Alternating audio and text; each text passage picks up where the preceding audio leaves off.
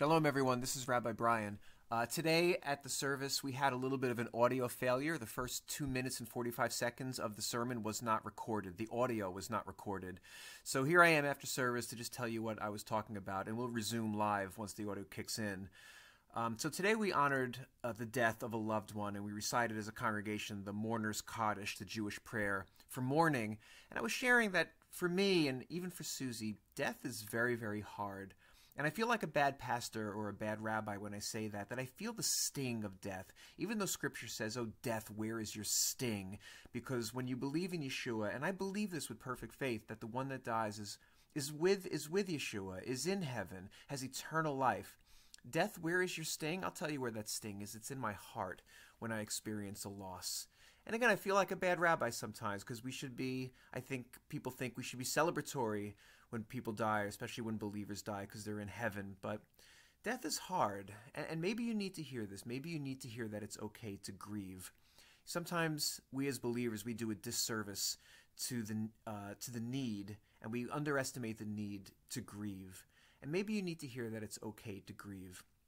And not just the loss of a person or the death of a person, maybe the death of a marriage or maybe the death of a dream. You know, loss is hard and we all experience it and we need to honor that. We need to um, experience it. We can't just shove it under the rug.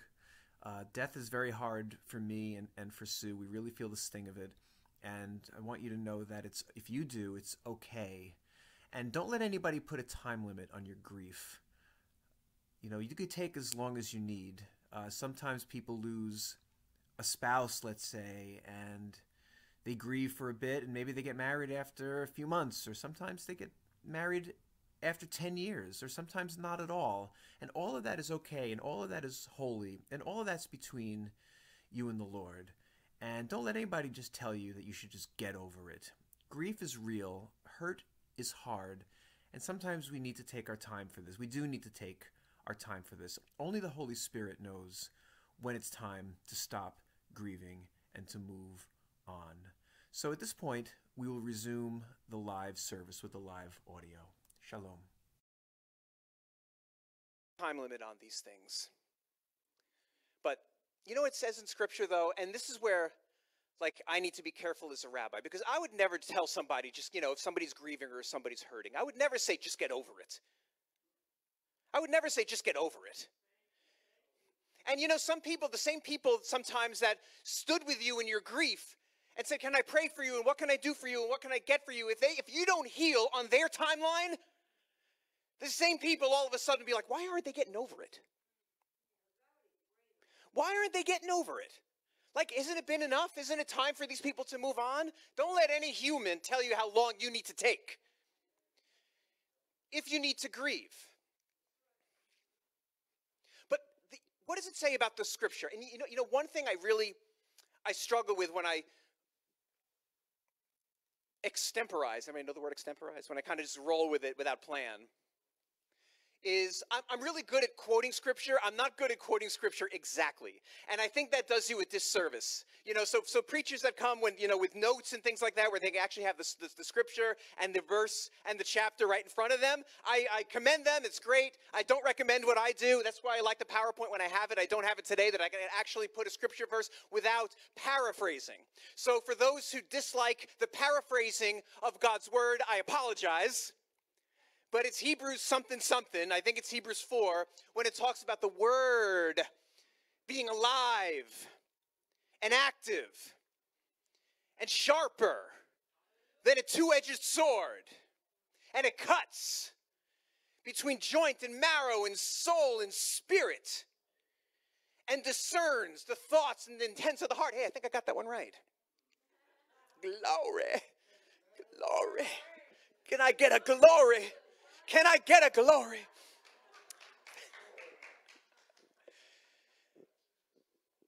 Because the Spirit of God knows when it's time to mourn and it's time to shake off the dust and arise. Humans don't, but God does. So, what I would say as a rabbi, give yourself all the time you need to grieve. But when the Spirit of the Lord is saying, move on, don't waste any time in getting up. And that's what I would say. But give yourself the time. We know the story of King David when he lost his first son because he sinned with Bathsheba, and then this, his firstborn baby, his son, died. What a tragedy that was. And we see King David prostrate on the ground for seven days. He wouldn't eat, he wouldn't do anything, he wouldn't bathe himself. He just stayed on the ground for seven days. But once the child was gone, he said, There's nothing else for me to do. He's not coming back. I'll go to him one day, but he's not coming back. So I'm going to get up and I'm going to shower and I'm going to eat. And the, the, challenge with scripture sometimes is that we don't know the time span between verses, even sub verses. It seems very like very quick because it says he got up and he ate and he gave that little little word that people know that I'm not gonna, he's not gonna come back, but I will go to him. And then he went to Bathsheba, and then they, you know, they had relations, and then she got pregnant again, and then all of a sudden we have a verse and a half later we have Solomon. That's quicker than God made it for Adam and Eve before the fall. Seems really quick.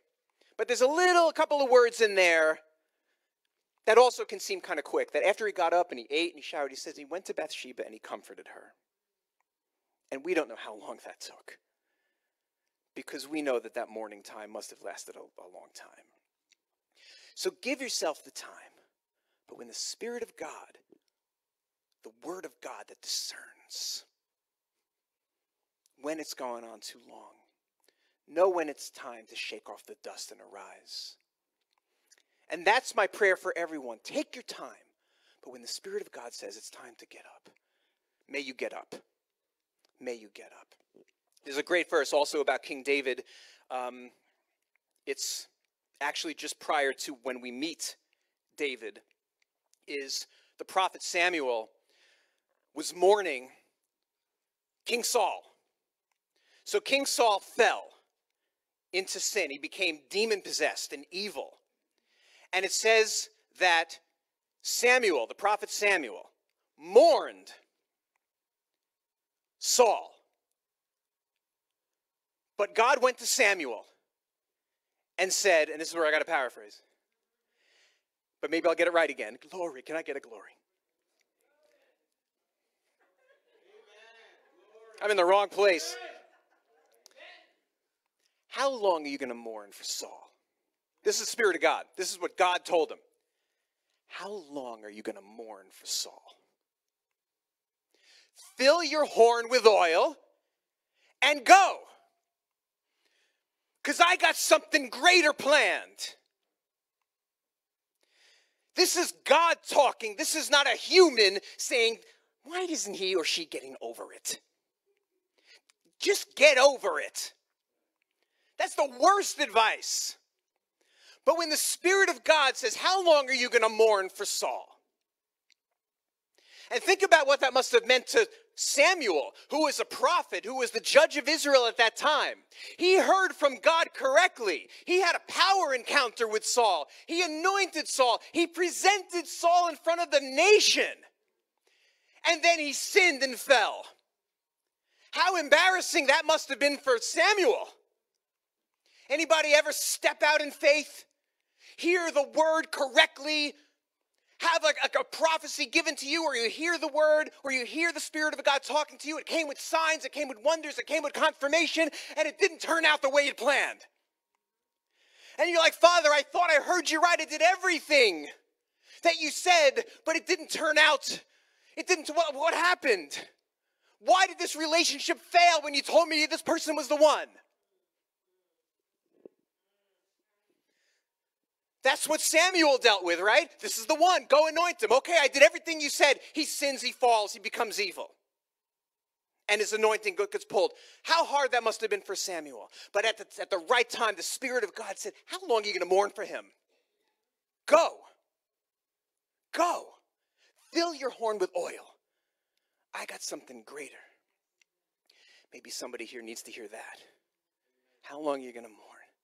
Fill your horn with oil and go. See, when a preacher says, somebody here needs to hear this, that's a preacher's way of sounding prophetic, but not being prophetic. Because if I was really prophetic, I would say, Brandon, you need to hear that. Or Carrie, you need to hear that. but I'm not being prophetic. So I'm saying somebody here needs to hear that. Glory. Can we give a glory hallelujah for pre- for for preachers tricks? Come on somebody. Come on somebody. You know what I'm talking about. Thank you, Father. right? Come on. Somebody. Thank you, Father. Thank you, Father. So, yeah, take your time in mourning. When God says it's time to arise, shake off the dust and arise. May you, may I do that. Because the enemy wants to keep us stuck somewhere.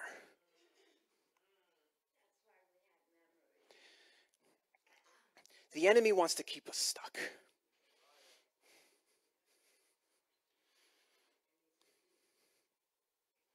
Do you know how to get over it?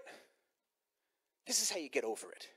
See, I would never tell you to just get over it, but I will encourage you to get over it. See, get over it is a bad advice. Get over it is bad advice. So I give you other advice. Get over it. Stop looking at me cross eyed. I would never tell anybody, just get over it. But the Spirit of God might say, and is saying always, get over it. Over it.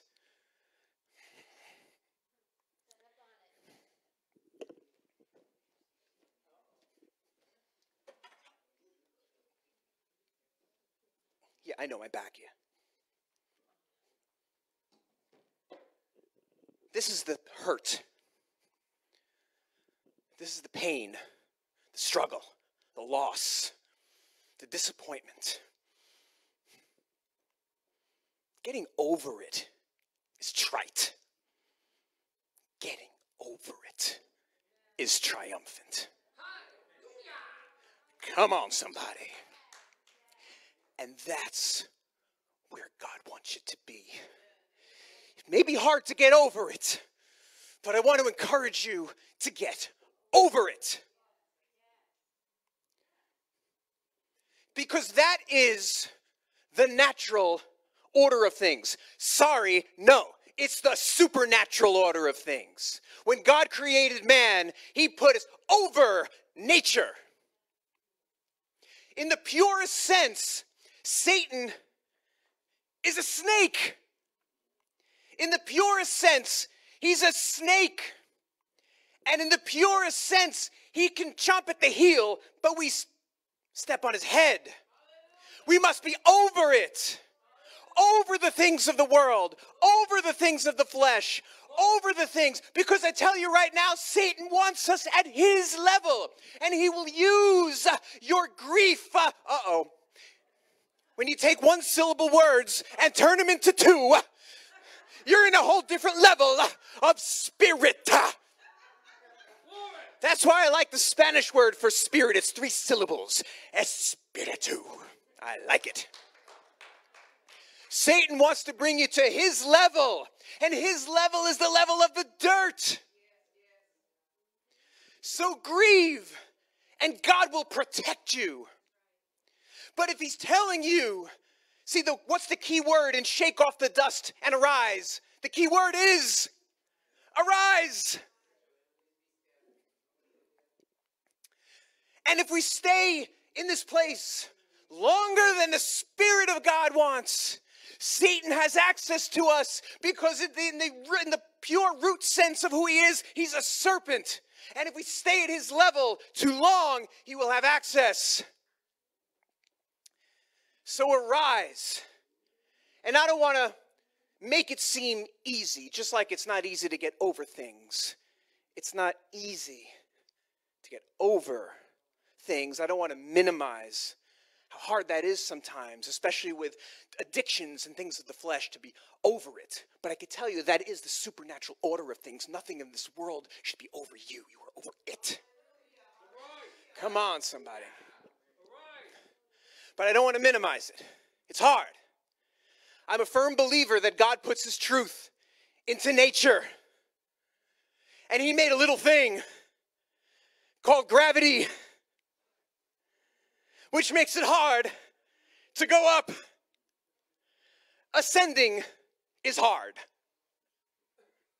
Going upward can be hard. There's a comedian that Susie and I like. He's also of blessed memory. His name is John Pinette. Anybody hear of John Pinette? It's like a hefty, heavy guy and always poked fun at his own weight. But he talked in this one bit. It's pretty funny. I'll play with after service after the spirit is, you know, when we're back to kind of normal stuff. I'll play it for you on YouTube or something. But it's funny bit, you know. He's like, he talks about like, I went to the gym and, you know, they told me to do sit-ups. And I said, nah, I don't do ups. You know, at the gym, they want you to do ups, you know, push ups, pull ups, sit ups. I don't do ups, I do downs, lay down, sit down. It's a funny bit. But up is hard, up is challenging.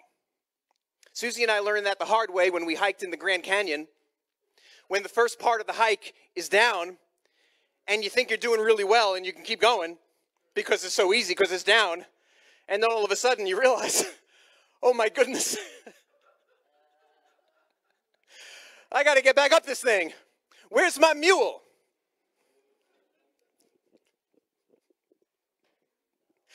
It's hard. Up is hard. Up is hard.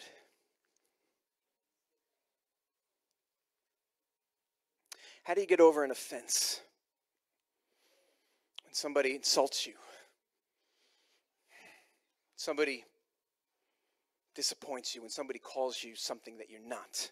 You know, this culture that we're in right now is very easily offended. Everybody's very easily offended. It's just part of the culture. You, you millennials did all this. Don't blame the Gen Xers. You millennials did this. I hope the Gen Zers pull it back into something normal. They're worse. but there's such a spirit of offense. Everything is offended even if you don't mean to be. You look at somebody, you know, and they translate it as you're looking at them the wrong way, it's a microaggression. But you don't even mean it. Like you were just kind of like, you just thought like, oh man, I missed my appointment. And then somebody over there is like, that person looked at me the wrong way. That was microaggression. I'm the victim. So then, like, the feelings of the person who's offended takes precedent over the actual truth of what happened shady looking person was walking down the street. you know, I'm on the same side of the street. And I realize I'm on the wrong side of the street. I need to go to the building over there. So I walk to the other side of the street. And then the person is like, that person didn't want to be on the same side of the street as me. Microaggression. No, I just needed to go over there. But this is a very, this is a very culturally offended, this is a cult, uh, the culture is easily offended but how do you get over an offense? When somebody stabs you and wounds you? I tell you, it might be hard to get over, but God wants you to get over it. Get over it. This is where Adonai needs you to be, with the things of the flesh underneath you. This is why I don't get to dabble too much into politics. And Not that it's beneath me, uh, you know, saying like, oh, it's beneath me is something that's belittling because it may not be beneath you. But I need the things of the world to be under me. And I know that if I enmesh myself too much in it, I'm back down with Satan over here, digging in the dirt, playing in the sandbox with Satan. I know it. And I know it. And I know it because that's how I feel when I'm in it. And I know how that feels. I got a feeling a feeling deep inside, oh yeah, that's right. I know the feeling. So I can't be in that level of the politicking. I need to be up here and let the things of the world be down there.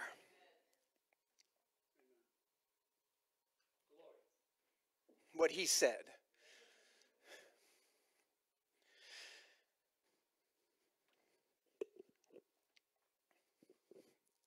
So take your time when you're hurting. Take the time you need.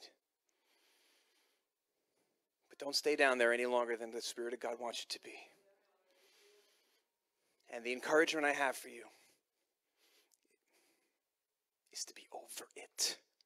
Over it. Even if you're not over it, get over it. This is how. Oh, this is quote worthy. This is how. Get your paper. This is how stumbling blocks become stepping stones. Come on. Come on, Lou, hit it. Glory! Thank you, Father.